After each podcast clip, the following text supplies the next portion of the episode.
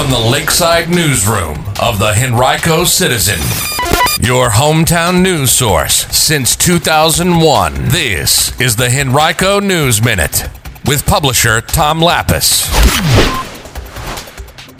A lot to update you on from the Henrico School Board meeting yesterday. We'll have details in today's Henrico News Minute for Friday, November 13th, 2020. It's brought to you today by Henrico Area Mental Health and Commonwealth Catholic Charities. And now for the news. Well, despite significant increases in the number of COVID-19 cases in Henrico recently, Henrico schools officials appear confident in their plans to proceed at this point with the resumption of in-person learning beginning November 30th. The school system will not consider backing off those plans unless two core indicators established by the Virginia Department of Health simultaneously enter the higher risk or highest risk categories, which is not currently the case. Those two metrics are the number of new cases per 100,000 people during a moving 14-day period and the percent positivity rate of PCR tests during that same period. Now the former is in the highest risk category in Henrico at 212.6 cases as of yesterday, but the latter is in the moderate risk category at 5.7%. It would have to increase to 8% or higher to be considered higher risk and trigger a review by the Henrico Schools Health Committee.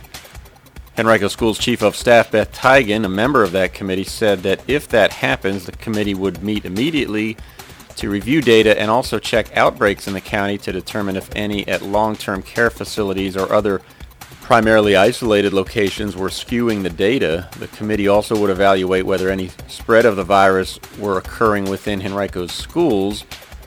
Health Services Supervisor Robin Gilbert told the board yesterday that none of the 67 cases identified within 42 Henrico schools to date have occurred through spread inside those schools. The board voted three weeks ago to adopt a four-phase return to in-person learning for students and families who choose it, beginning with pre-kindergarten through second grade students November 30th. Third through fifth graders would return December 7th, sixth and ninth graders February 1st and 2nd, and then all other secondary students that same week. Families had until Sunday to let their schools know whether they'd be coming back or continuing in virtual mode for the rest of the school year. Officials have spent this week following up with the thousands who did not submit responses by that time. Also during yesterday's school board meeting, the board heard details about a proposed capital improvement program for the coming fiscal year, which begins July 1st. School system officials have identified $665.6 million worth of capital project needs during the coming five fiscal years, including a proposed 100.1 million next fiscal year. The capital improvement project is funded only one year at a time, so additional years are more of a wish list at this point. Now about $62 million of that 100.1 million have no funding source at this point, and of that 62 million, about 53 million is earmarked to renovate the two existing advanced career education centers at Highland Springs and Hermitage High Schools and fund an expansion to the ACE Center at Hermitage. You may recall that in the 2016 bond referendum, about $37 million was set aside for the construction of a new ACE Center at Glen Allen High School. That money was applied to other school projects instead. Now officials are planning the slightly smaller expansion at Hermitage. Another bond referendum in the county is likely in the not too distant future. School officials acknowledge that it would take a referendum to provide funding for some of the projects they have planned in the future. They appear to suggest aligning several of those projects in the 2022-23 fiscal year in preparation for such a referendum.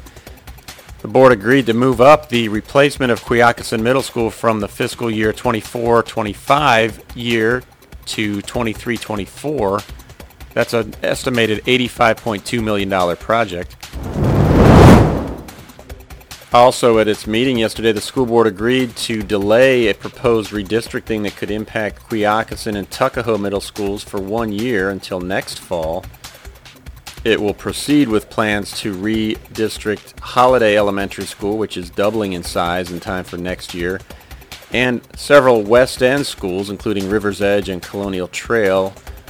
The board intends to vote on those two redistricting projects January 28th. Every 12 minutes, a Virginian dies from an opioid overdose. Every 12 minutes. Opioid overdoses are on the increase in Henrico. Yes, the opioid epidemic is still impacting residents in Henrico. But you can help. To find out what you can do, go to bouncebackhc.com. That's bouncebackhc.com. Knowledge is power, including learning about naloxone. That's naloxone, which can temporarily reverse the toxic effects of an opioid or heroin overdose. Get informed, get help, save a life. Go to bouncebackhc.com. That's bouncebackhc.com. To equip yourself with the knowledge to help our residents and the community of Henrico County against the opioid epidemic. Knowing what to do will allow you to be prepared to save a life. Go to bouncebackhc.com today. That's bouncebackhc.com or call 804-727-8515. That's 804-727-8515, directly for substance abuse services. This message is sponsored by Henrico Area CSB Prevention Services. Well, first-time unemployment claims in Henrico County during the week ending November 7th were up 15%, but still relatively stable. They've hovered between 250 and 300 for each of the past four reporting weeks. Last week, the total rose to 289 from 251. Henrico has not experienced a week with more than 300 first-time filers, or fewer than 191 since mid-August.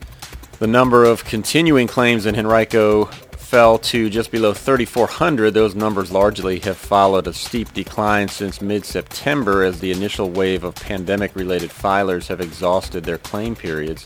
Statewide, first-time claims were down by 4.3% last week. Douglas Freeman High School has a new nickname and a new mascot. The school will be known as the Mavericks. School principal John Marshall announced the new name along with a logo in a message yesterday to students and families as well as staff members.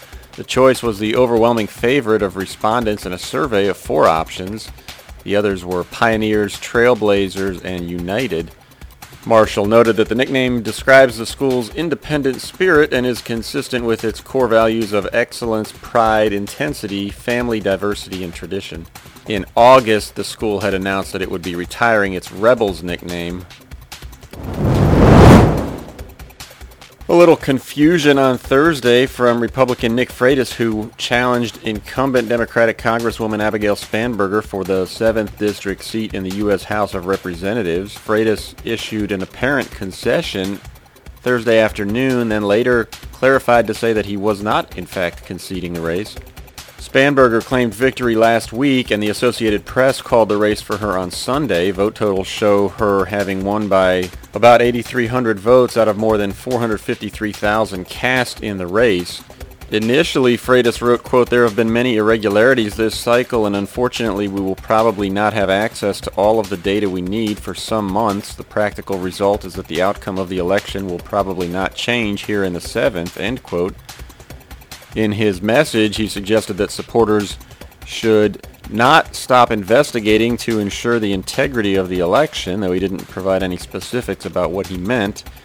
He encouraged his supporters to donate to the Georgia Battleground Fund, which is raising money to support that state's two incumbent Republican senators, both of whom are facing runoff elections in January.